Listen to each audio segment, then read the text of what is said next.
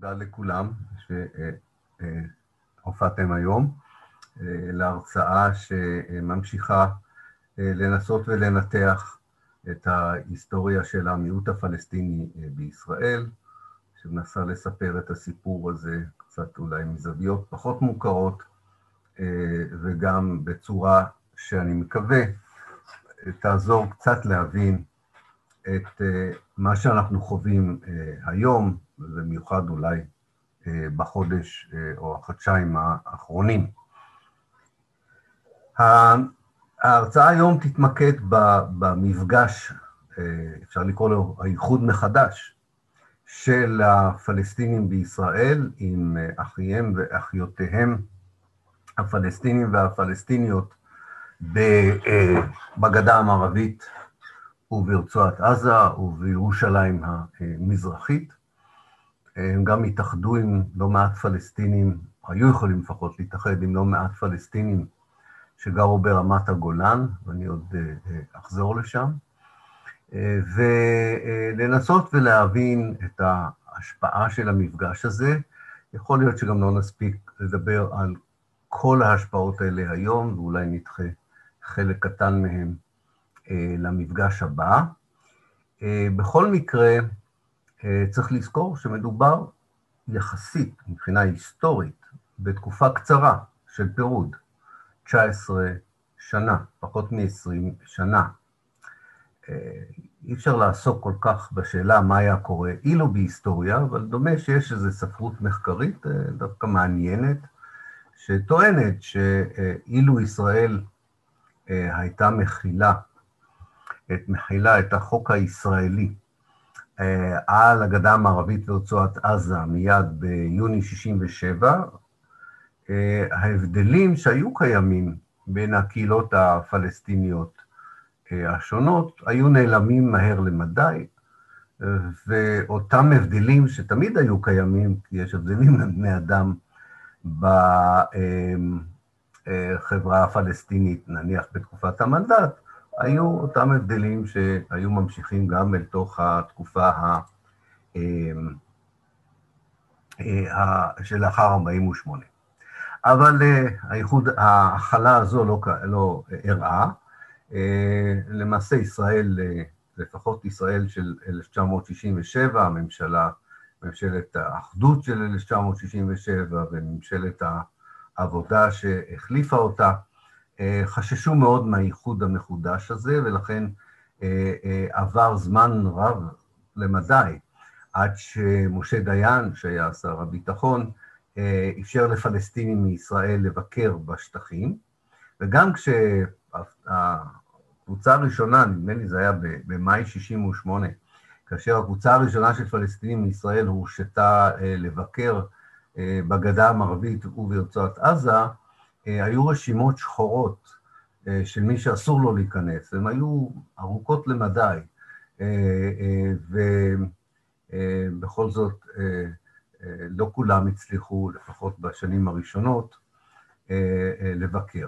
אבל אלה שהצליחו לבקר, אפשר בהחלט לעבור על העיתונות הערבית בשני הצדדים מאותה תקופה ולראות שהייתה פה חדווה בלתי רגילה של כפרים שהתאחדו לאחר שהם בוטרו על ידי קווי שליטת הנשק של 1949, משפחות שהופרדו בנכבה וכמעט 20 שנה לא ראו אחד את השני, כך שהיה בהחלט צעד רגשי משמעותי, שאי אפשר היה להחזיק אותו להרבה זמן בגלל הקשיים הרגילים הפוליטיים, הכלכליים והחברתיים. לא מעט חוקרי שפה שמו לב שהלהג הפלסטיני, למשל בכפרים מבוטרים כמו ברטעה,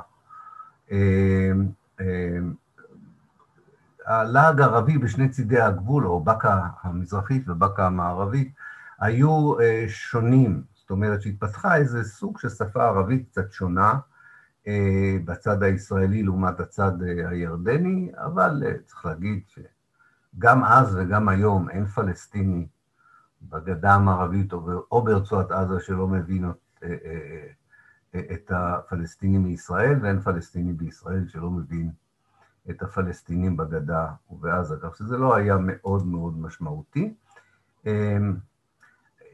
לא פחות מבחינה רגשית היה לא רק מה שהיה חשוב מבחינה רגשית היה לא רק האיחוד של הכפרים שבוטרו והמשפחות שהופרדו, אלא גם אה, אה, מסעות הביקור של פלסטינים אה, ממחנות הפליטים של עזה ושל הגדה המערבית בכפרים שמהם הם גורשו בשנת 48'. תזכרו, זה, זה לא, באמת לא תקופה יחסית ארוכה.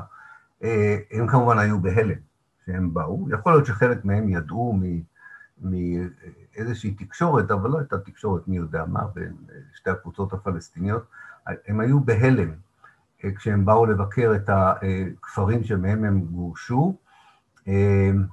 אה, חלק מהביקורים האלה, אה, כפי שיצא בכמה מחקרים חדשים לאחרונה, היו הטריגר האחרון שעודד את קרן הקיימת ורשויות אחרות במדינת ישראל להרוס עד היסוד בתים שעדיין נשארו. אחד הביקורים הידועים היה של תושבי איזדים לשעבר, מה שהיום הוא כרם מהר"ל, ולאחר הביקור שלהם, הבתים שנותרו נהרסו כדי לא ליצור ביקור חדש אל, אל שרידי הכפר, למרות שכמובן הדרך שבה פליטים, אם הם כבר יכלו להיכנס, ויחסית התעבורה הייתה קלה לעומת מה שיקרה אחר כך, היו מוכנים גם לבקר אחר כך ב, ב, ביער שלא היה בו שריד אחד של הכפר שלהם, או במושב שלא היה בו שריד אחד של הכפר שלהם, ועדיין זה היה גם חלק מחוויית האיחוד של הכיבוש של 67'. חוויה אחרת חשובה הייתה חוויה, הייתי קורא לה תרבותית, הייתה היחשפות חדשה של הפלסטינים בישראל, בעיקר של סטודנטים, משכילים, סופרים, משוררים, לעושר התרבותי שהיה בגדה המערבית במיוחד, אבל גם ברצועת עזה, וזה ברור מדוע, משום שישראל נתקע את הפלסטינים הישראלים, אפשר לקרוא לזה המיעוט הפלסטיני בישראל, מהעולם התרבותי הערבי, שהם היו קשורים אליו בטבורו, בטבור, בטבורם בתקופת המנדט. הגדה המערבית לא נותקה מהעולם הערבי, ולכן כאשר אנשים ביקרו בחנויות ספרים בקולג'ים שלימים יהפכו לאוניברסיטאות, פתאום הם גילו בין, את העושר התרבותי והאינטלקטואלי והחומרים החדשים בכל תחומי הכתיבה והיצירה, כולל המוזיקה, שבעצם נמנע מהם, לינוק מהם בתקופת הממשל הצבאי ובטרם הכיבוש של הגדה המערבית ורצועת עזה. אחד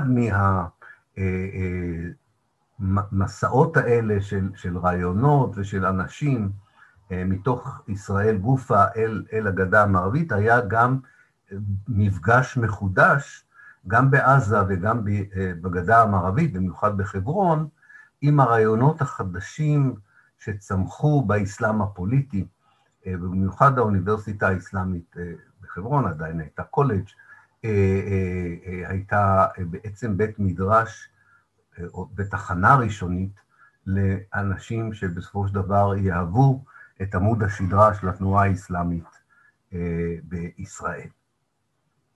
הנרטיב הישראלי, כבר אז, ב-68', אפשר לראות את זה בפרסומים של משרד החוץ, אבל גם לצורך צרכיו של הקהל המקומי, ואפשר לראות את זה מסרטי יומן כרמל של אותה תקופה, בעיקר רוצה לבשר את הבשורה שמדובר היה במפגש טראומטי של הפלסטינים בישראל, שגילו כמה טוב להם לעומת הפלסטינים בגדה המערבית וברצועת עזה. זה היה נרטיב מאוד שקרי. אני לא יודע אם אתם יודעים, אבל ברוב הכפרים בגליל, למשל, ערב 1967 לא היה חשמל. ברובם לא היה חשמל. ודאי שלא היה גם טלפון. וברוב הכפרים הפלסטיניים בגדה המערבית כן היה חשמל. סתם, זו דוגמה אחת, זה לא שאני חושב שזה מה ש... זה המדד היחידי למודרניזציה, אבל בכל זאת זה מעניין. יותר מכך, אה, אנחנו צריכים מאוד להיזהר כשאנחנו מדברים על החברה הפלסטינית בישראל ב-1967 כמקשה אחת, כי חלקים שונים של אותה חברה עדיין נחשפו גם ב-66' ו-67' להמשך התיאור האתני של 48' ושל הנכבה. אה, ולכן אה, אה, הם למעשה, בייחוד הכפרים בגליל, אנשים שבאו מהכפרים בגליל וביקרו, לא בעזה, אבל בגדה המערבית, גילו מקומות שהנכבה לא נגעה בהם. זאת אומרת, כפרים נשארו כמו שהם מבחינת ההרכב של האוכלוסייה, מבחינת האתוס של הכפר, מבחינת ההיסטוריה של הכפר. רוב הכפרים בגליל, לא רק שהם נהרסו, אלא ישראל, ואני לא יודעת כמה אתם יודעים על הדבר הזה, ישראל עסקה, עסקה בהינדוס חברתי של הפלסטינים בישראל בגליל. אני לא יכול להיכנס לזה יותר מדי פרטים, אני אתן דוגמה אחת אה, אה, של כפרי החולה, הכפרים בחולה, בעמק החולה, סביב עמק החולה. אה, חלקם גורש ב... סליחה, בשנת 48', אבל חלק גדול מהם גורש אחרי 48', והיה גירוש אחד, היה גירוש אחד מאוד משמעותי, באותו יום שבוצע הטבח בכפר קאסם. וזה אה, עבר מתחת לרדאר. ישראל אה, גירשה אה, תושבים מאזור החולה, בערך 14 אוטובוסים, והעבירה אותם לשעב. אני לא יודע אם כולכם יודעים איפה הכפר שעב נמצא, איך אני אתאר אותו למי שלא יודע, ליד צומת אחיהוד, כן? לא רחוק מצומת אחיהוד ולא רחוק ממשגב. כפר גדול, כפר שעב. הכפר עצמו גורש כמעט כולו ב-48', והרבה מבתיו נותרו ריקים. חצי מהכפר יושב על ידי האנשים שבאו מכפרי החולה. עכשיו, מדוע ישראל יישבה אותם בשנות ה-50 ואחר כך גם בשנות ה-60, אלה שעדיין לא עברו בשעב? תחשבו על המרחק בין שעב. נניח לכפר סוד, שבנוי על שרידיו של כפר ערבי, או כפר הנשיא, שבנוי על שרידיו של כפר ערבי, או על מטולה, שבנויה על, על שרידיו וקריית שמונה. תחשבו על כל המרחקה, מרחק עצום. מתברר שאיזשהו גיאוגרף ישראלי, שאני לא הצלחתי עוד למצוא את שמו, ואני אמצא אותו, הסביר לממשלה שיקל על האנשים האלה לאבד את כפריהם, לאבד באלף, את כפריהם, אם הם יגיעו לנוף שדומה לנוף שהיה להם, ומשום מה הוא החליט שהנוף שניבט מאיזשהו גג שהוא עמד עליו בכפר שעב, הזכיר לו, לא להם, הזכיר לו את הנוף של עמק החולה. תהרגו אותי, אני לא גיאוגרף גדול, אבל אה, אה, יישבו אותם בשעב.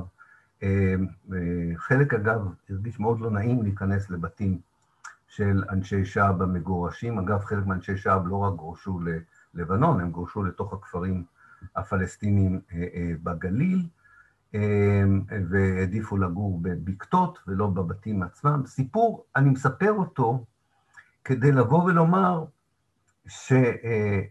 שמבחינת התושבים הפלסטינים לתוך מדינת ישראל, הרבה מהאנשים שאנחנו לא חושבים עליהם כל כך הרבה, שחיו בכפרים, אה, הכיבוש הישראלי של הגדה המערבית ורצועת עזה היה חלק מאותו פרק שהם עדיין לא נגמר עבור, לא נגמר עבורם ב-48. אגב, מאוד מעניין, ואני מיד אחזור לניתוח יותר כללי של ההשפעה של המלחמה על 67', אני רק מרגיש שיש פה חלקים של מידע שרובכם לדעתי לא יודעים עליו. חצי מהתושבים בכפ... בכפרי החולה לא, לא עברו לשעה ולכפרים בתוך הארץ, חלק גורש לרמת הגולן. וב-1967 גורש שוב מרמת הגולן. אני יודע שחלק מכם יודעים, אבל אני לא פגשתי הרבה ישראלים שיודעים על התיאור האתני שישראל ביצעה ברמת הגולן. היו שם 163 כפרים, 163 כפרים, שתי עיירות, אה, ואנשים גם חיו בחוות, היו כמאה ומשהו אה, אה, חוות חקלאיות. כ-150 אלף תושבים, all in all, מה שנקרא. ישראל הרסה 127 כפרים, ומעניין שאת רובם, את רובם היא הרסה, אני לא יודע אם חשבו על התאריך, לישנסקי, שהיה אחראי על זה, אמר לי באיזה ראיון שעשיתי איתו על טנטורה דווקא, הוא אמר לי שהוא חושב שהם עשו את זה בכוונה, רוב הכפרים האלה הרסו אותם ב-15 במאי 1968. כך שהנטייה לספר שסיפור, כאילו הפלסטינים בישראל נפגשו עם אחיהם ואחיותיהם בגדה ובעזה וראו כמה טוב מצבם, לא ממש אה, אה, עומדת במבחן המציאות. הבעיה באיחוד מחדש הייתה לא רק שאם הם היו עושים איזושהי אה, אה, איזושהי השוואה חומרית, אז הם היו מגלים שההשוואה לא, לא, לא מועילה, זאת אומרת, לא בגדה, לא בעזה ולא בתוך ישראל, פלסטינים חיו חיים של נחת אה, ואושר, אבל הערכה העצמית, וזה אנחנו יודעים כי אנשים כתבו זיכרונות, ואנחנו. רובנו גם יכלו לראיין פלסטינים ישראלים ב-67', זה קצת יותר קל מאשר לראיין פלסטינים מ-1948, כמו שאנשי זוכרות למשל יגידו לכם. אבל אנשים שעברו את החוויה המעצבת של 67', הם איתנו, רובם איתנו, ואפשר לדבר איתם. ואתה מגלה שההלם שה, לא היה ההלם שישראל הרשמית תיארה, של וואו, איזה יופי, איך אנחנו חיים וכמה רע מצבם, להפך. הייתה הרגשה של פגישה עם קבוצה הרבה יותר מגובשת מבחינה לאומית, מבחינה חברתית, מבחינה תרבותית. הדשדוש הלאומי הפלסטיני בין 48' ל-67' בתוך ישראל אומת למעשה עם התסיסה הלאומית המאוד מרגשת, מאוד אה, אה, אינטנסיבית, בעיקר במחנות הפליטים. של הגדה המערבית ורצועת אה, אה, עזה. צריך לזכור, זו תקופה של מעבר מאוד מעניין בתוך ההיסטוריה הלאומית הפלסטינית, ממה שאפשר לקרוא לו בערבית תפיסה של קאומיה לתפיסה של וטניה. אה, בערבית, אני כבר אמרתי את זה, ב, לא זוכר כבר, באחד מתשע הרצאות כבר אמרתי את זה. בערבית יש שני מונחים למושג לאומיות, קאומיה ווטניה. והמושג קאומיה זה בעצם לאומיות פן-ערבית, והמושג ווטניה הוא לאומיות יותר מקומית. זאת אומרת, אם אתה מרגיש פטריוט עיראקי, אז אתה מגלה את הווטניה שלך, אבל אם אתה חושב שעיראק היא גם חלק מהלאום הערבי כולו, אז אתה, יש לך גם רגש קאומי. אה, הלאומיות הפלסטינית, המנהיגות, האליטה האינטלקטואלית, הפוליטית, החברתית, עברה אה, מתפיסה קאומית פן-ערבית לתפיסה לאומית פלסטינית. אפשר לראות את זה, אגב, באמנה הפלסטינית. האמנה הפלסטינית הראשונה נכתבה ב-1900, של אש"ף, סליחה, אמרתי, אני צריך להסביר. האמנה של אש"ף. כשאש"ף קם ב-1964, האמנה הפלסטינית נקראה בערבית על-מיסק אל-קאומי.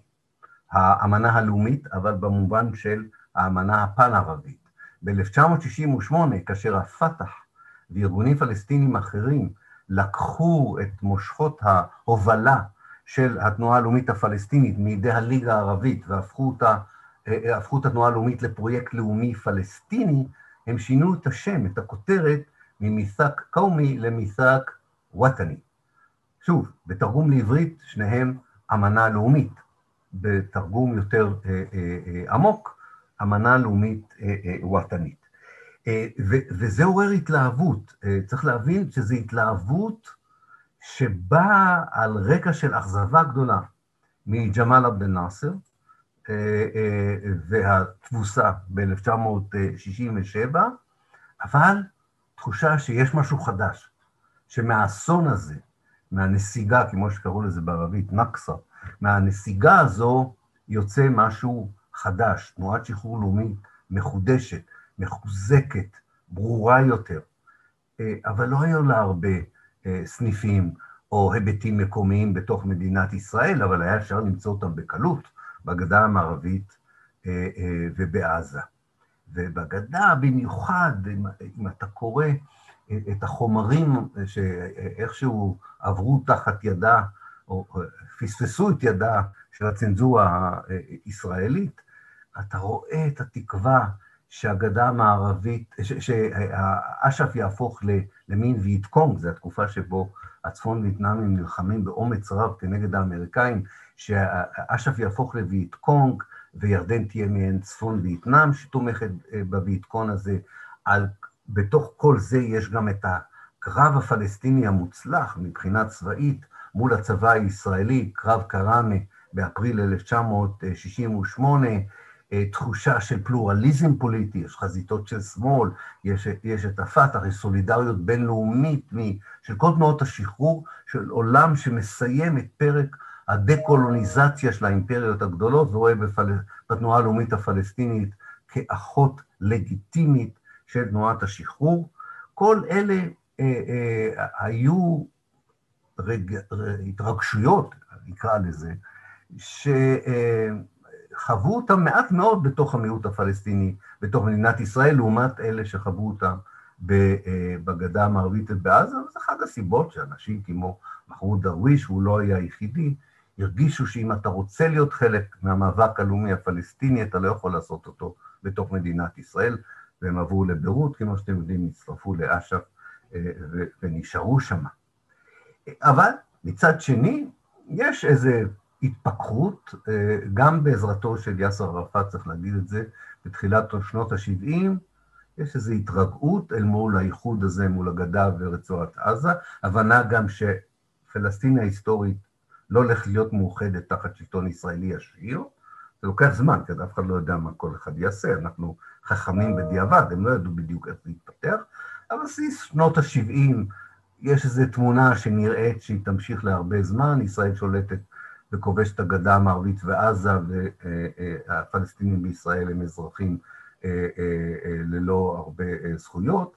זו תמונה שמאפשרת איזושהי החלטה אסטרטגית פלסטינית-ישראלית, כמו שאני אומר, עם גושפנקה של הפת"ח לפחות, שהאסטרטגיה הפלסטינית הישראלית צריכה לשחק בכללי, האסטרטגיה הפלסטינית הישראלית צריכה להיות, לשחק לפי כללי המשחק הישראלים, בעוד שתושבי הגדה המערבית ורצועת עזה אה, אה, יקבעו בעצמם את כללי ההתנהג, ההתנגדות אה, למדינה. ובתוך הפלסטינים הישראלים מתחילה איזשהו תהליך של חידוד הדילמה של המדינה שבה אתה אזרח, הלאום שאליו אתה מתייחס, והמאבק הקולוניאלי של המדינה שלך כנגד הלאום שלך, שמתנגד למדינה במאבק אנטי-קולוניאלי, שאתה לא לגמרי יכול להיות חלק ממנו, אלא אם כן תהיה מוכן לשלם מחיר או אישי או קולקטיבי, אה, אם תהיה מאוד אקטיבי במאבק האנטי-קולוניאלי שאש"ף מנהל מול מדינת ישראל, תחילה אה, בשטחים, אחר כך מירדן, וכשזה לא הולך מסוריה אה, ולבנון. במובן מסוים, העובדה שכבר אין את ההילה של הלאומיות הכלל-ערבית והנאצריזם וכל מה שהיה קשור אליו, מצד אחד מחזקת את תחושת הלגיטימיות של סדר יום פלסטיני-ישראלי, אבל גם חושפת מגבלותיו של סדר היום הזה.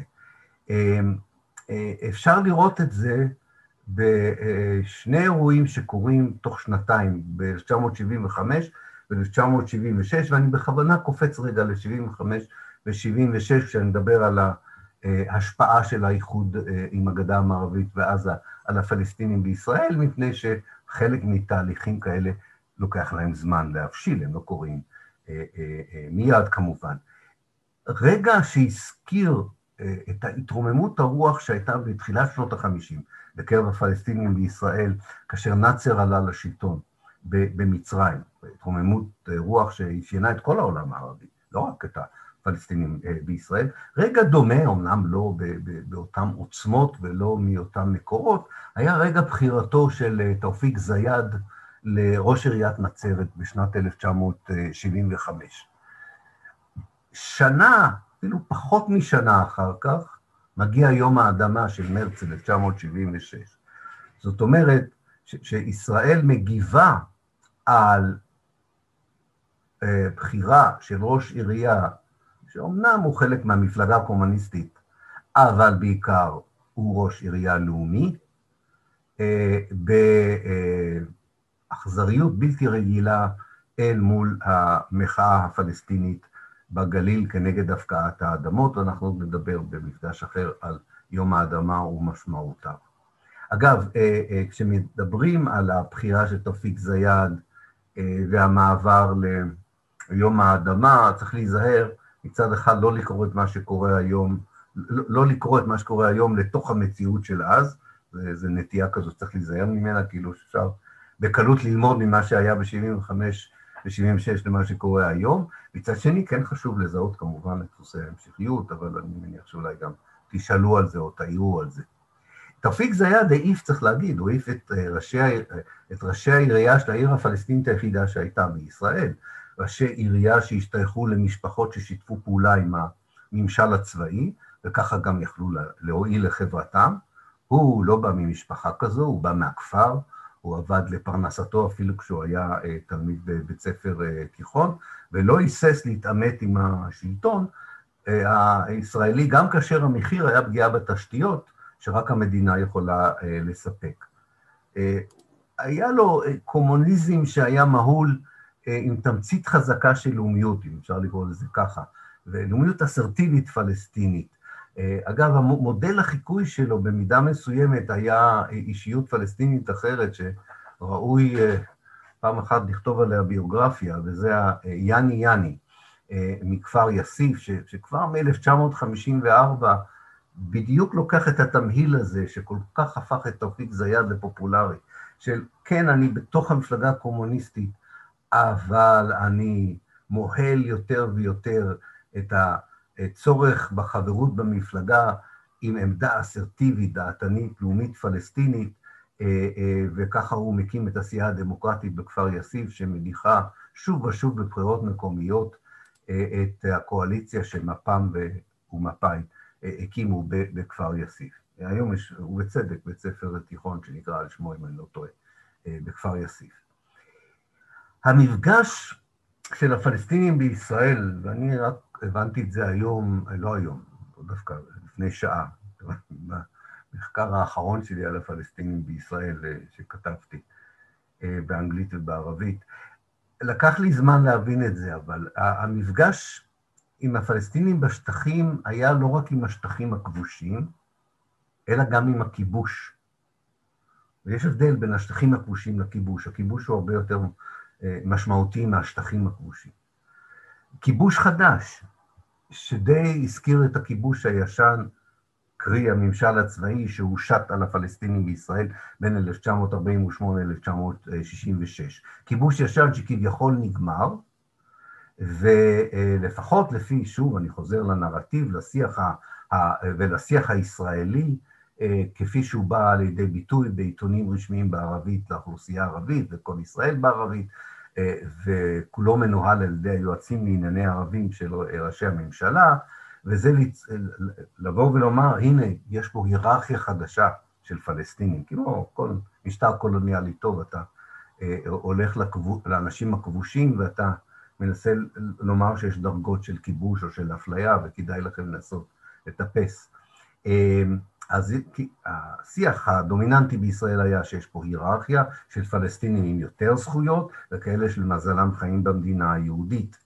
עשר שנים אחרי 67', אה, בעיקר אני חושב אחרי שהחלו, וזה לקח זמן, הפקולטות למשפטים להיפתח לסטודנטים ישראלים, פלסטינים, גם מחלקות, המחלקות למדע המדינה, מתחילה להיות אה, תודעה, מתחילה לפחות, אה, אה, לא הייתי אומר להיווצר תודעה, אבל מתחילים לבטא בצורה ברורה, תודעה שהחקיקה הישראלית, שכביכול יוצרת את ההיררכיה הזו, החקיקה הישראלית בית המשפט העליון, הכנסת שמחוקקת חוקים, שכביכול יוצרת את ההפרדה בין מי שהוא פלסטיני ברמאללה שאין לו שום זכות, לבין הפלסטיני של נצרת שיש לו זכויות, משתרשת ההכרה שהחקיקה הישראלית שנעשית בשם הדמוקרטיה והגנה על המיעוט, למעשה משרטטת מחדש סוג אחר של כיבוש ישראלי של הפלסטינים בישראל.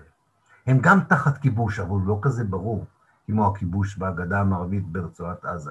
זה כיבוש שמורכב מתקרות זכוכית, מיחס מסוים בשדה התעופה, במעברי הגבול אחר כך, בתחנות המשטרה, וכמעט בכל מפגש עם זרוע של השלטון, היא מפגש עם הגבול שמחדד ומבהיר את הכיבוש החדש שתחתיו נמצאים הפלסטינים אה, בישראל. מצד שני, בגלל שהוא לא כל כך ברור והוא עמום, אה, יש עדיין תקווה אה, בקרב לא מעט אנשים שהם פעילים מאוד בחברה הפלסטינית הישראלית בין 67 ל-76, שאפשר להשתמש במנגנונים של הדמוקרטיה הישראלית להתמודד עם הכיבוש החדש הזה.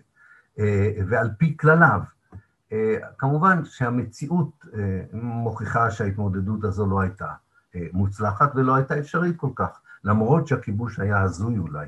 אה, אה, הזוי במובן הזה שיותר דמיינו אותו מאשר תמיד פגשו אותו, והוא גם היה מעורפל. התקווה הזו הפלסטינית אה, מאוד מעניינת, כי היא מזכירה את המנהיגות הפלסטינית של תקופת המנדט. כל פעם ש...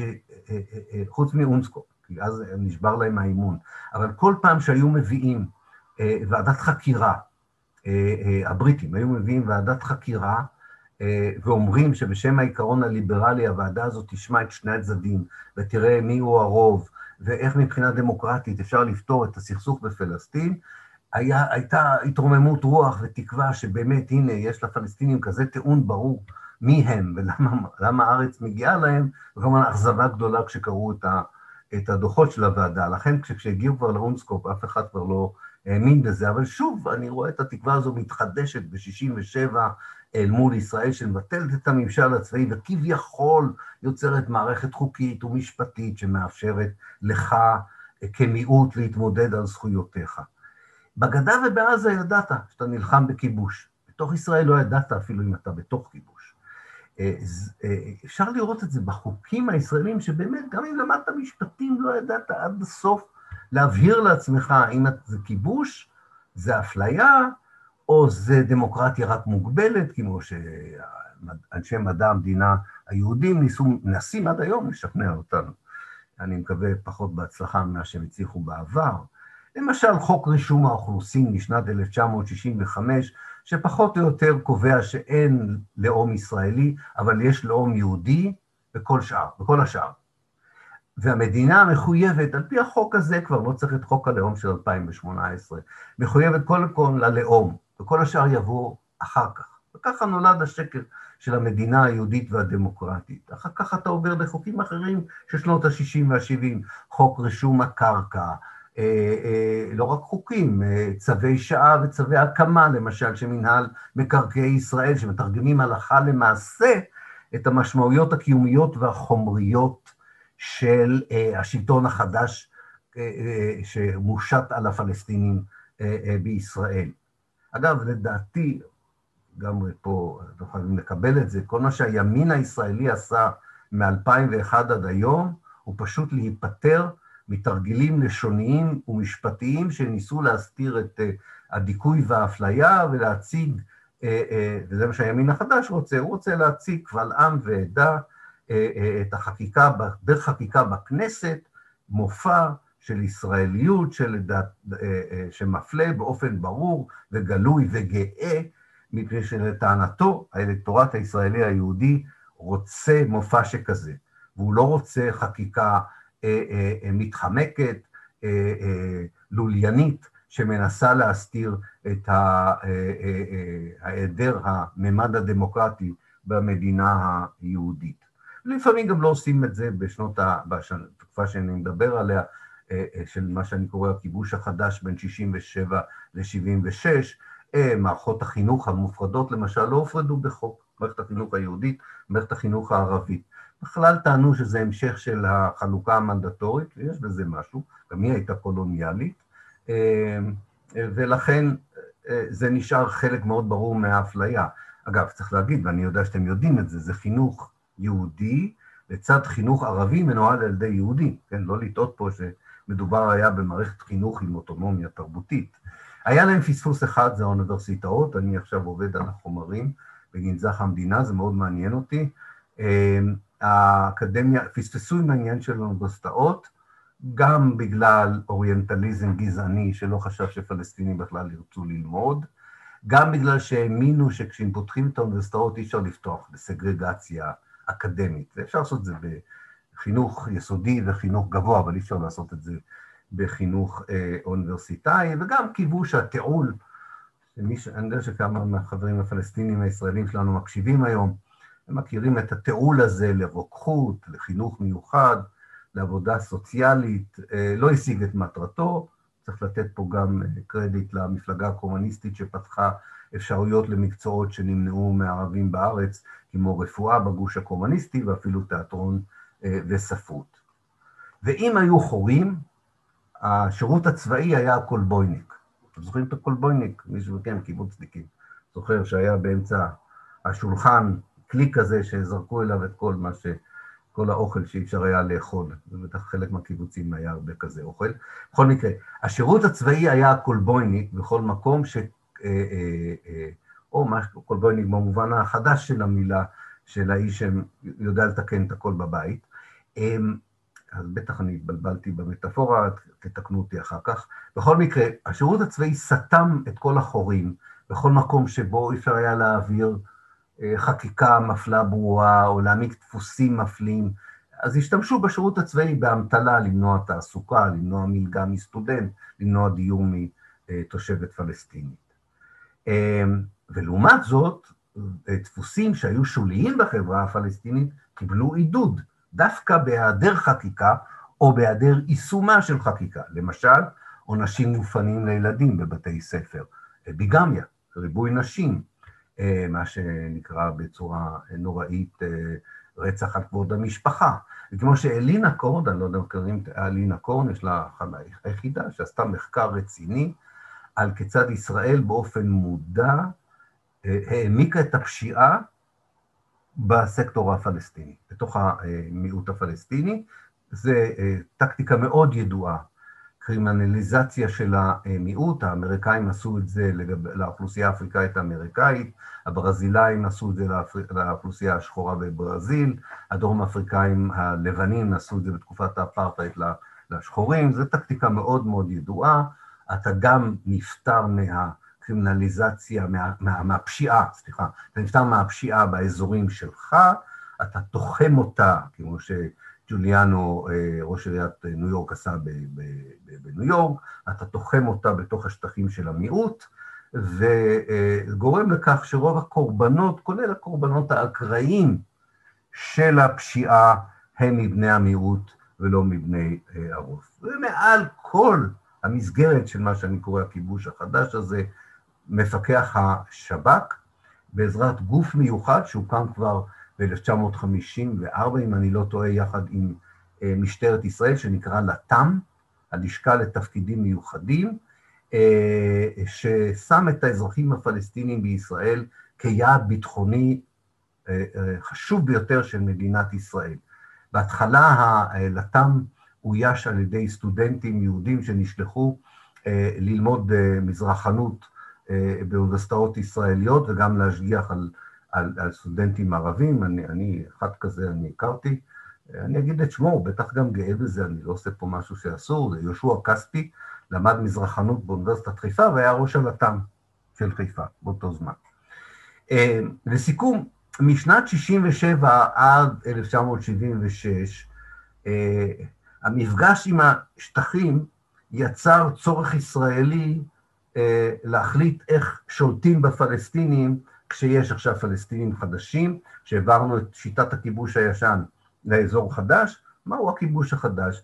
וזו הייתה אפליה כמובן אה, אה, מאוד מסיבית, מאוד ממסדית בשלושה מישורים, שעוד נדבר עליהם בפגישה הבאה, הפקעת אדמות, שליטה על מערכת החינוך, אבל בשליטה מבזה ומשפילה, לאט לאט יוצרים עכשיו בעברית, כל הכבוד למפעלי התרגום של, של יהודה שנהב ובן ליר, מכתוב נדמה לי שקוראים לזה, ואחרים, לאט לאט ספרות שנמצאת בהמון מקומות בערבית, מתורגמת עכשיו לעברית, על, על מה זה היה לעבור תחת מערכת החינוך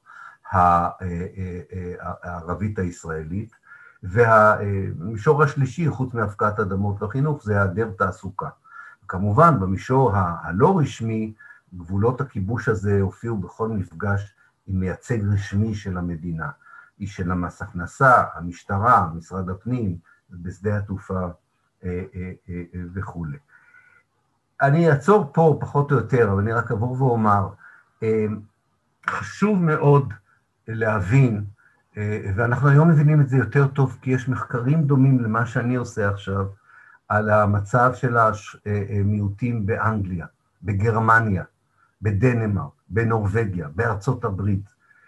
דווקא הניסיון של ישראל, זה אולי משהו אבסורדי, הניסיון של ישראל להתנתק מהעולם הערבי ולבוא ולומר, אנחנו אירופה, אנחנו באירוויזיון, אנחנו משחקים כדורגל באירופה, אנחנו אירופה בתוך המזרח התיכון, אנחנו מבצר הקדמי של אירופה, אנחנו לא שייכים. אפילו היהודים הערבים שלנו כבר אירופאים, כי, כי עשינו להם דה-ערביזציה כזו מוחלטת שהם שונאים את עצמם.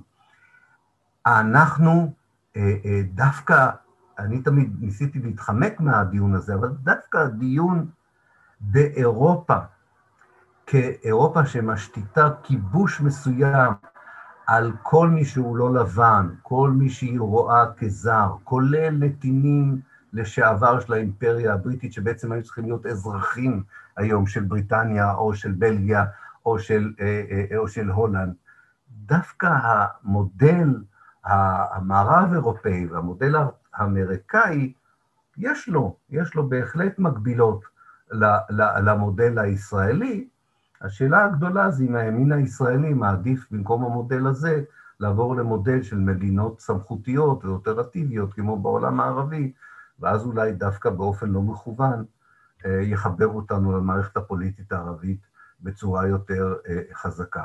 אבל כך או כך, אם אתה פלסטיני בישראל, לא המודל המערבי של דיכוי וכיבוש, ולא המודל הישיר של דיכוי וכיבוש אה, בעולם הערבי, הוא מודל שאפשר לסבול אותו, לחיות איתו, ולא להתנגד לו. אז אני אסיים כאן. תודה. אה, יש כבר צ'אט. יש כבר צ'אט, בסדר. אה, כן, אני מסתכל. אוקיי, יש כבר שאלה אחת של דן תדמור.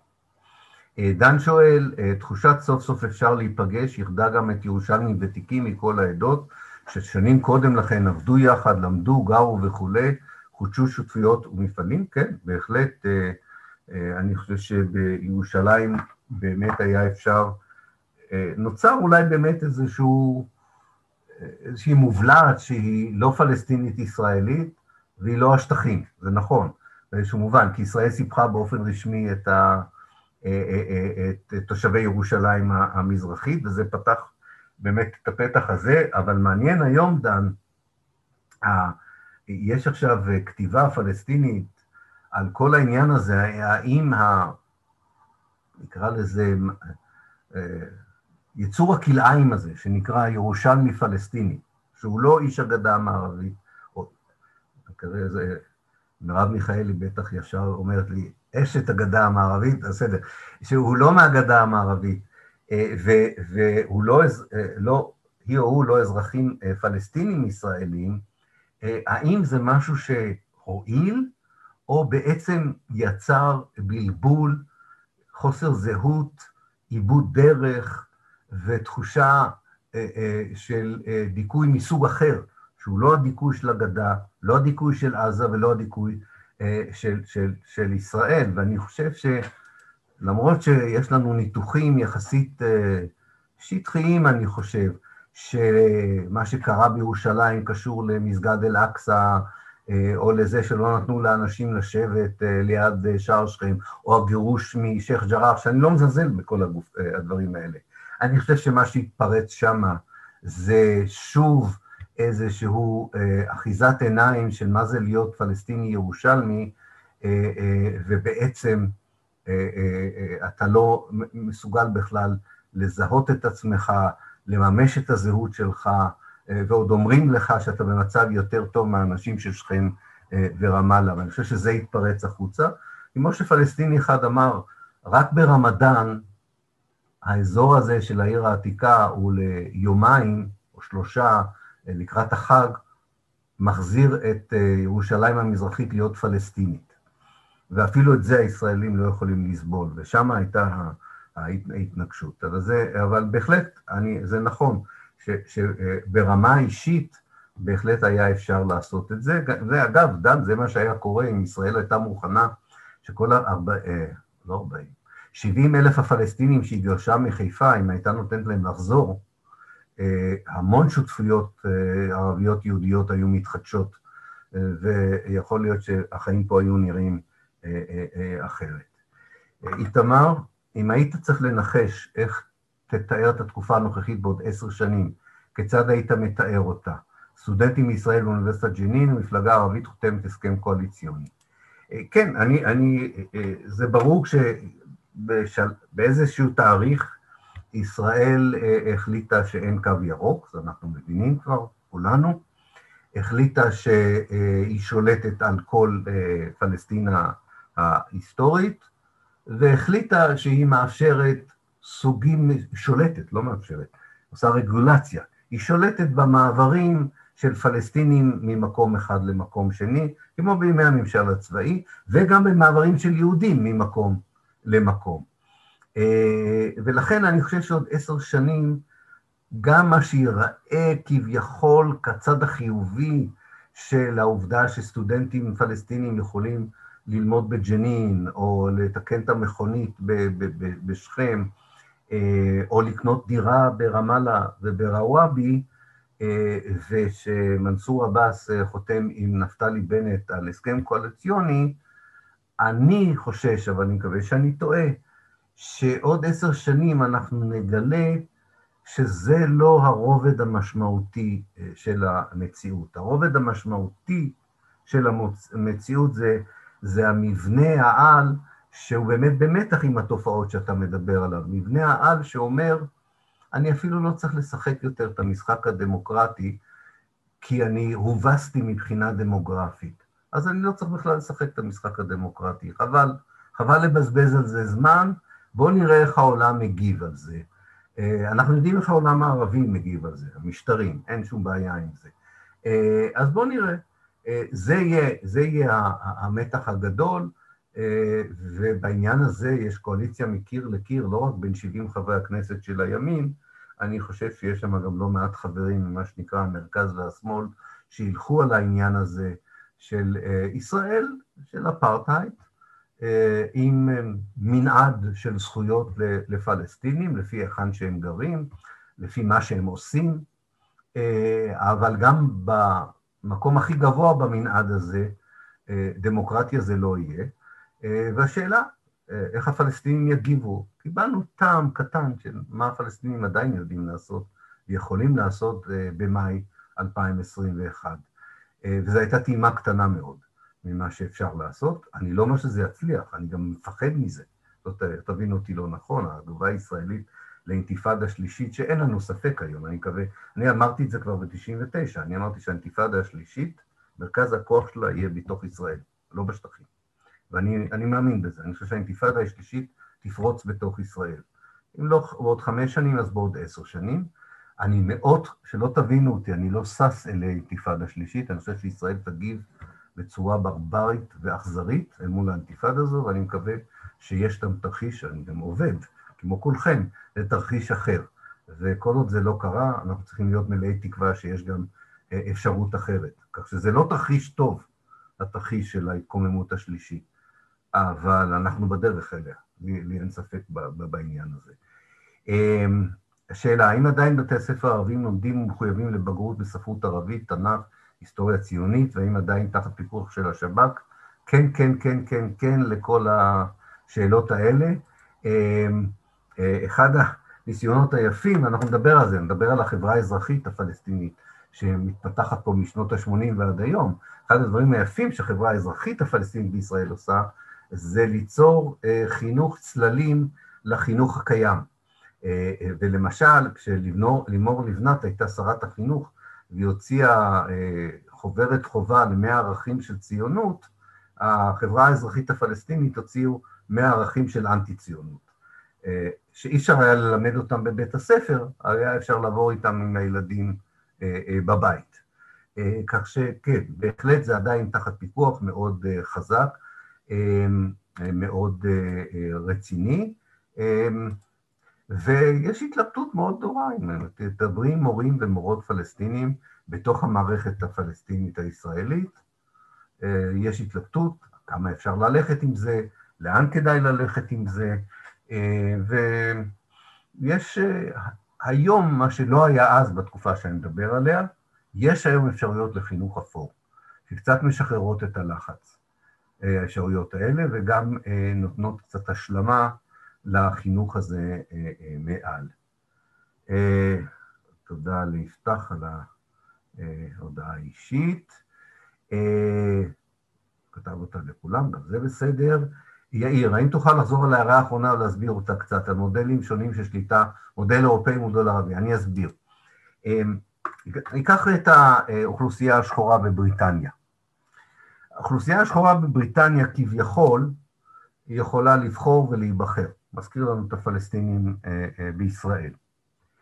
אבל כשאתה עובר על החוקים הקיימים היום בבריטניה, חוק האזרחות הבריטי, שנחתם ב-1981, כשאתה עובר על האפשרויות בפועל, לאו דווקא רק בחוק, של מגורים בתוך בריטניה, איפה אפשר לגור כאדם שחור, איפה אי אפשר לגור כאדם שחור, כשאתה אה, אה, בודק את היחס לאיחוד משפחות של אה, שחורים בבריטניה עם אנשים שהיו נתינים של האימפריה הבריטית, אפילו אזרחים של האימפריה הבריטית, אגב זה נכון גם להודים ופקיסטנים, לא רק לאנשים מהקריבים מאפריקה, אתה מגלה שהחוק הבריטי, בדיוק כמו החוק הישראלי, נותן אזרחות אוטומטית לאיזה בריטי שייוולד בפוקלנד, שזה שטח כבוש, כן?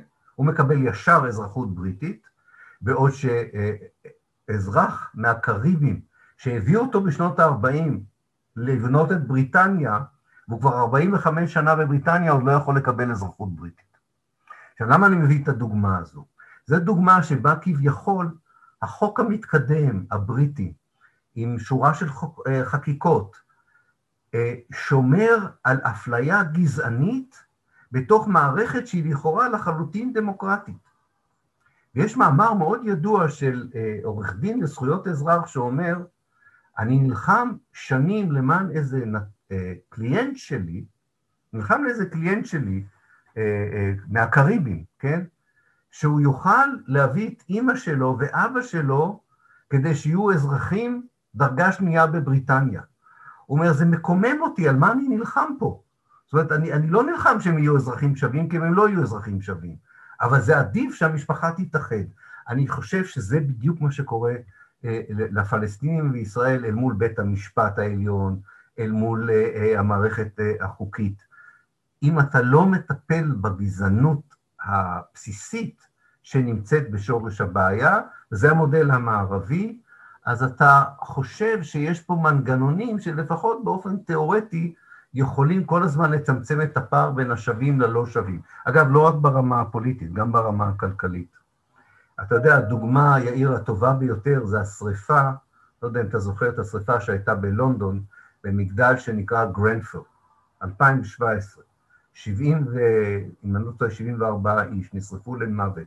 עכשיו, למה הם נשרפו למוות? כי הם היו רובם, כמעט רובם הגדול היו אנשים שאין להם אזרחות מלאה, למרות שלפי החוק הבריטי היה צריך להיות להם מזמן אזרחות מלאה. בגלל שלא היה להם אזרחות מלאה, הם היו צריכים להיכנע לתנאי דיור שכפתה עליהם חברת השכרה, כן?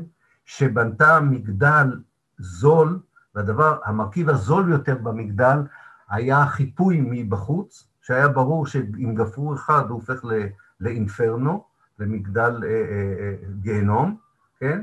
ופה היה לך שילוב של הכלכלה הקפיטליסטית, עם חוקי ההגירה הבריטיים, עם ההתייחסות, וגם אגב היחס לחברה הבריטית, לקורבנות האלה, גילה לך בדיוק, כן? איפה, איפה הגזענות הבריטית בדיוק מונחת. זאת אומרת, אני בכוונה לוקח מדינה שאני נורא אוהב, אני גם מלמד שמה, ואני אנגלופיל, ואני, בגלל שאני כל כך הרבה שנים שם, אני מתחיל לראות את הגזענות הבריטית הממוסדת, שבית המשפט לא רק לא מגן כנגדה, הוא חלק ממנה. שהחקיקה הפרלמנטרית לא רק שלא מגינה נגדה, היא חלק ממנה. ולכן יש עכשיו מחקרים מרתקים שמדברים על colonial Britain, בריטניה הקולוניאלית, מדברים על כך ששינוי בבריטניה זה דה-קולוניזציה. אי אפשר לשנות, לא דה-קולוניזציה של לשחרר את קונגו מהאימפריה הבריטית, לשחרר את בריטניה מהאימפריה הבריטית. ואני חושב שישראל הלכה על מודל, אה, לא הימין הקיצוני, אני לא יודע מה יהיה פה בעשר שנים הקרובות, אבל אם אני מסתכל אחורה על מה שהסוציאל דמוקרטיה הישראלית ניסתה לעשות, היא באמת ראתה את המודל הזה כמודל אה, אפשרי, והוא אה, מתפרק לה מכל מיני כיוונים. הוא מתפרק לה כי האלקטורט הישראלי לא מבין את הצורך במשחק הזה. הוא חושב שגזענות טהורה זה, זה הרבה יותר נחמד ויותר פשוט. והפלסטינים, אה, זה נכון, מובסים, כבושים, מגורשים, אבל הם פה. הם פה. הם לא גמרו. הם לא נגמרו ולא גמרו. וחשוב להבין את זה. אה, לבנת, תודה אילן. מעבר להבדלים שנוצרו בין פלסטינים של 48' לאלו של 67', ישראל גם התייחסה באופן שונה לפלסטינים מוסלמים ולפלסטינים נוצרים, גם בגירוש והרס של כפרים. האם תוכל להתייחס להשפעה של ההבחנה הזו על האוכלוסייה הפלסטינית בשטחי 48' ובגדה ועל המאבק? כן. כן, ישראל ב-48' באמת ניסתה אה, לעשות הבחנה כזו, זה לא הלך. כי הנוצרים לא הסכימו אה, לשתף פעולה עם העניין הזה, אז גם הם גורשו בחלקים גדולים. כמו שאנחנו יודעים, הגירושים הגדולים של הנוצרים זה 49 ו-50. איקרית, בירין, ולא רק זה, מנסורה, אה, כפרים רבים נוצרים מגורשים אחרי 48' כי הנוצרים נכזבו. הדרוזים פחות, הבדואים של הצפון פחות, אז השאירו אותם, אבל הנוצרים נכזבו. אה, גם בגדה המערבית נעשה ניסיון שכזה, אה, אבל ישראל הייתה בבעיה, ואולי אנחנו נדבר על זה באיזה סדרה אחרת. האליטה הנוצרית של הגדה המערבית, וגם המיעוט הנוצרי בעזה, היו חלק מעמוד השדרה שהחזיק את הפת"ח, את הלאומיות החילונית הפלסטינית. שהתנגדה לישראל והייתה מוכנה לאמץ את המודל של הווייטקונג בווייטנאם והמודל של ה-FLN באלג'יריה למלחמת גרילה שתתחיל נגד הכיבוש הישראלי בשטחים ותעבור לשחרור פלסטין כולה אם זה אה, אה, יצליח. ישראל חשבה שהדרך הטובה ביותר מול זה זה לא להפריד בין נוצרים ומוסלמים אה, לבנת, לא, זה בגדה לא ניסו לעשות. מה שעשו בגדה, אמרו, נחזק את התנועות האסלאמיות. הם יהיו משקל הנגד לפת"ח. יש ספר טוב מאוד של, אה, אה, כתב, או, רויטל לא פה, היא, היא מצטטת לי את הספר, אתם ודאי קוראים... שלומי אלדר. מי? שלומי אלדר. שלומי אלדר, תודה. שלומי אלדר, ילך ויחמיר בכל הרצאה, אני אומר לכם. אבל לא נורא. שלומי אלדר, על עזה, על הקשרים בין ישראל אה, לחמאס, ישראל עוזרת להקים את החמאס, מחזקת אותו, מתחזקת אותו כמשקל נגד לפתח, אגב, גם, גם בגדה המערבית, גם בגדה המערבית, אה, וכך שהנוצרים הם האויב של ישראל, והתנועה האסלאמית היא הידיד, שישראל חושבת שהוא ידיד, ידיד של ישראל, עד שזה מתנפץ לה מול העיניים אה, ב-87, 88, אה, אה, וזה כבר אה, מאוחר יותר. אבל בהחלט זה מנהג קולוניאלי של הפרד ומשול. עכשיו יש תרגיל ישראלי חדש שנקרא הארמיים, הארמי, הארמים, הארמים, הארמים. אנשים שדיברו ארמית, הם ארמים, בני העדה הארמית. בכל מקרה, קבוצה קטנה של פלסטינים, ששייכים לאחד מהכנסיות הקטנות המזרחיות, הכנסייה הארמית, שבבתי התפילה שלהם מדברים בארמית, עושים את הטקסים בארמית. ישראל מצאה כמה כאלה, ביניהם כומר אחד שחשוד בפדופיליה, וסביבו יצרה איזו זהות חדשה של פלסטינים נוצרים שהולכים לצבא, הולכים למשטרה, ומדברים ארמית ולא ערבית. גם זה, זה לא יעבוד, זה שטויות, זה, זה הכל אה, חרטה ברטה. אפילו הניסיון ליצור את הדרוזים כדת, מה שהם לא דת, ואף דרוזי לא חושב שדרוז, להיות דרוזי זה להיות בן הדת הדרוזי, הדרוזי זה מזהב, זה אסכולה דתית, זה לא דת חדשה, אפילו עזוב, וכולל הפיתה הדרוזית שהישראלים המציאו, שזו המצאה ישראלית, לא יודע אם אתם יודעים את זה, הישראלים המציאו את הפיתה הדרוזית כדי ליצור זהות דרוזית, כל זה גם בסוף יתנפץ לנו מול העיניים, זה לא יחזיק מעמד. זה לא יחזיק מעמד משום שלא הכל אפשר לקנות בכסף, ולא הכל אפשר לקנות בפריבילגיות, בייחוד לא במדינה גזענית, כמו שחוק הלאום הראה, שאתה לא יכול לתת באמת לדרוזים הכל, כי הם ערבים בסופו של דבר, גם אם הם ערבים טובים. אז זה לא, זה לא יעבוד. זה רק יעבוד כמובן אם נמשיך לשחוק את כל התעלולים והלהטוטים הדמוקרטיים שכביכול יוצרים אה, אה, אפשרויות, לפחות אישיות, לדמוקרטיה וכולי. אה, ללבנת יש עוד שאלה, בנוגע להתקוממות. לא זוכרת באיזה אירוע זום שמעתי את הטענה ששליטי מדינות ערב מפחדים מהתקוממות פלסטינית, כי היא פותחת פתח או תקווה להתקוממות גם במדינות שלהם. האם אתה מסכים עם הניתוח הזה, בעיקר, בעיקר לאור התמיכה שראינו עכשיו מכל העולם במאבק הפלסטיני? כלומר שלמאבק הפלסטיני יש פוטנציאל משחרר שחורג מהמאבק בשליטה הציונית. כן, לבנת, קודם כל, בקצרה, כן, זה נכון, וזה לא חדש, זה, זה כבר בשנות ה-60, כאשר התברר שהלהט שמזין את ההתעוררות המחודשת של התנועה הלאומית הפלסטינית אחרי 67' הוא להט מהפכני, שיונק מתנועות לאומיות, שחרור לאומיות בעולם הערבי, מתנועות שחרור לאומיות באפריקה ובדרום אמריקה, המשטרים המלוכנים בעיקר, אה, הערבים אה, בהחלט אה, ראו ב, ב, ב, אפילו בהקמתה של תנועת מהפכה פלסטינית כסכנה קיומית למשטריהם, ואין לך סיפור יותר רגיל פלסטיני, של אקטיביסטים פלסטינים, בין השנים 67' לשנים נניח 87', ניקח את 20 השנים האלה, פלסטינים שהם לא בישראל, פלסטינים שהם בשטחים, או בירדן, או בסוריה, או בלבנון, אין קבוצה אתנית אחת או לאומית אחת בעולם הערבי שהפעילים המרכזיים שלה הספיקו לבקר בכל כך הרבה בתי סוהר של המדינות שבהם הם היו.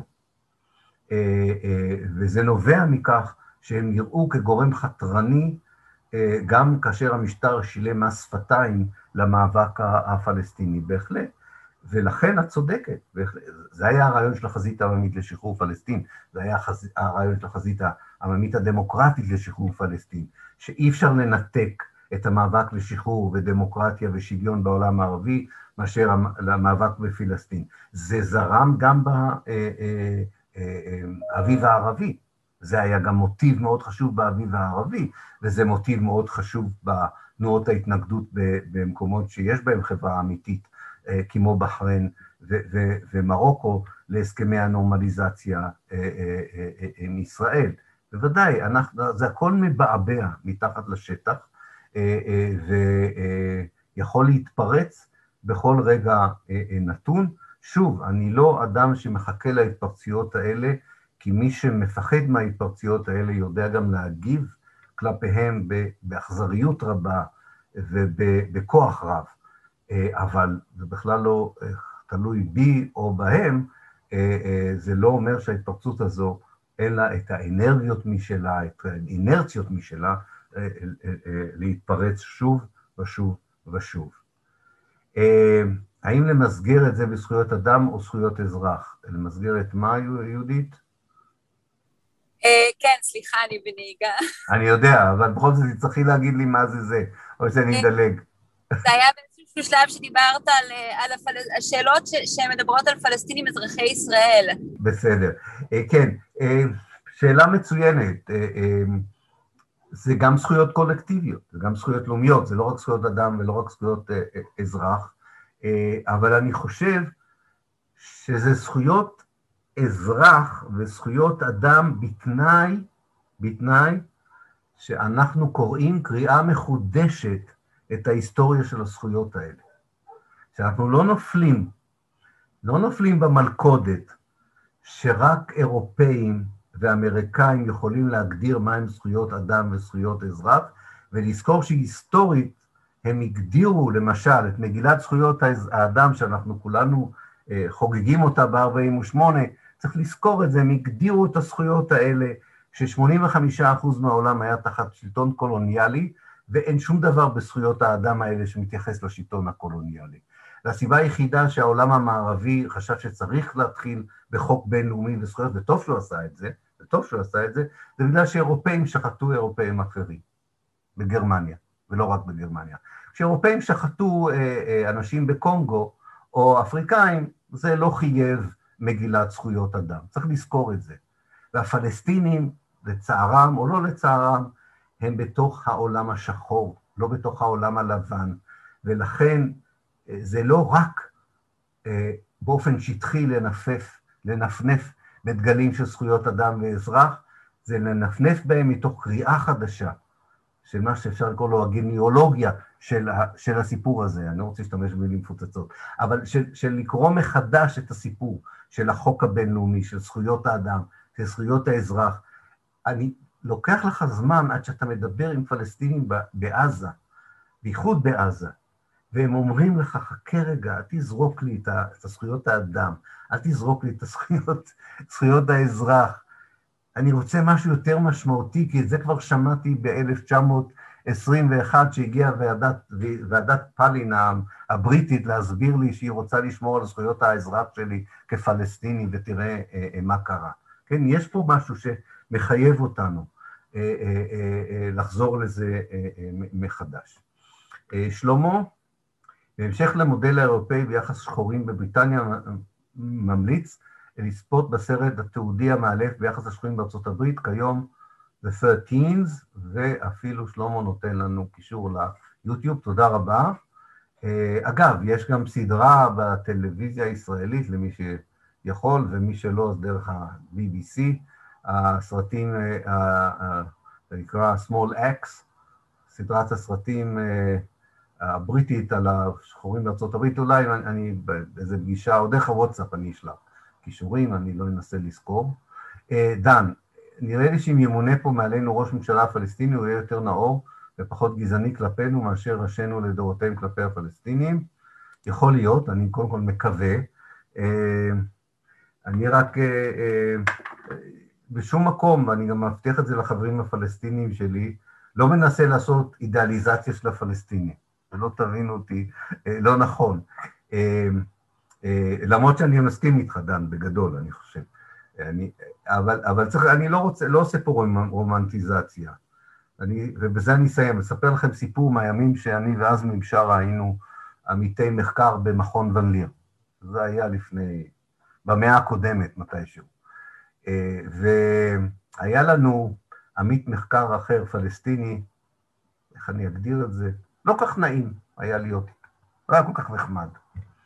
ואז מי יושב איתי בקפיטריה, ואני מתפתל להגיד לו מה אני חושב על הזה, הוא אומר לי, אתה גזען הכי גרוע שיש. אני אומר לו, למה? הוא אומר לי, אם אתה עכשיו לא אומר לי שהאדם הזה הוא חרא של בן אדם, שאי אפשר לדבר איתו, אז אתה הגזען הכי גרוע שיש, כי אתה לא אומר את זה כי אתה חושב שבגלל שאני פלסטיני. אז אני למדתי את הסיפור הזה, וזה נכון, וזה נכון, אבל אני חושב. דן, אני אקח אותך למקום אחר ובזה אני אסיים. זו הסיבה שאני מתעורר עם תקווה חדשה כל בוקר.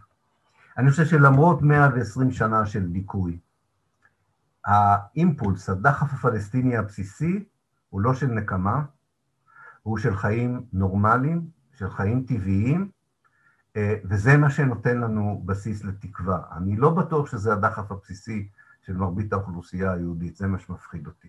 אבל הדחף הבסיסי הפלסטיני הוא לכיוון הזה, אה, ולא לא לחינם האמנה הפלסטינית פותחת ב... מאוד מוזר בשביל אמנה לאומית. היא לא אומרת פלסטיני מדינה של הלאום הפלסטיני, מה שהיית מצפה. היא לא אומרת. היא אומרת, פלסטין זה מקום שבו חיו יהודים, נוצרים ומוסלמים, חיים טבעיים ונורמליים. חיית טביעיה ועדיה. זה התמצית, חיים נורמליים וטבעיים. אם זה הדחף לחזור לחיים נורמליים וטבעיים, בלי לזלזל בפחדים ובאלימות שהייתה וכל הקשיים הנוראים, אז אתה יודע מה, שלא יהיה נאור, אבל שיהיה מונע על ידי הדחף הזה. אני אסתפק בעניין הזה. הנאורות, ככל שאני נמצא באנגליה יותר ויותר שנים, גם הנאורות בעיניי היא לא משהו שאני מתרגש ממנו יותר, בייחוד אה, בדרך שבה היא יושמה מחוץ לגבולות אירופה. אז uh, אני לא צריך אותו נאור, אני צריך אותו עם דחף לנורמליות וטבעיות. Uh, ordinary life, מה שנקרא באנגלית, חיים רגילים, לא חיים סופר מיוחדים. טוב, אני חושב שזו הייתה השאלה האחרונה. בשבוע הבא אני אשלח לכם, אם אני אזכור, לא אם אני אזכור, אני אזכור, אשלח לכם uh, uh, קישור למי שמעניין אותו ביום חמישי, בעיניי עם האינטלקטואל המעניין ביותר היום בעולם, פול גילרוי, אני לא חושב שיש מישהו שמתקרב בכלל אליו. כבוד גדול לי שהוא בכלל אה, מוכן לדבר איתי, למרות שהוא אמר לי אותו דבר, אבל הוא לא התכוון לזה. אה, אה, אם אתם רוצים, תתחברו לשיחה שלי איתו. ושבוע אחרי זה אנחנו אה, נעשה את השיחה אה, שלנו. אוקיי. אז שיהיו רק דברים טובים ורק חדשות טובות. דברים טובים. תודה רבה, אילן. תודה, תודה לכם. שיהיה ערב טוב לכולם. שיהיה רק טוב. להתראות בשמחות אם אפשר.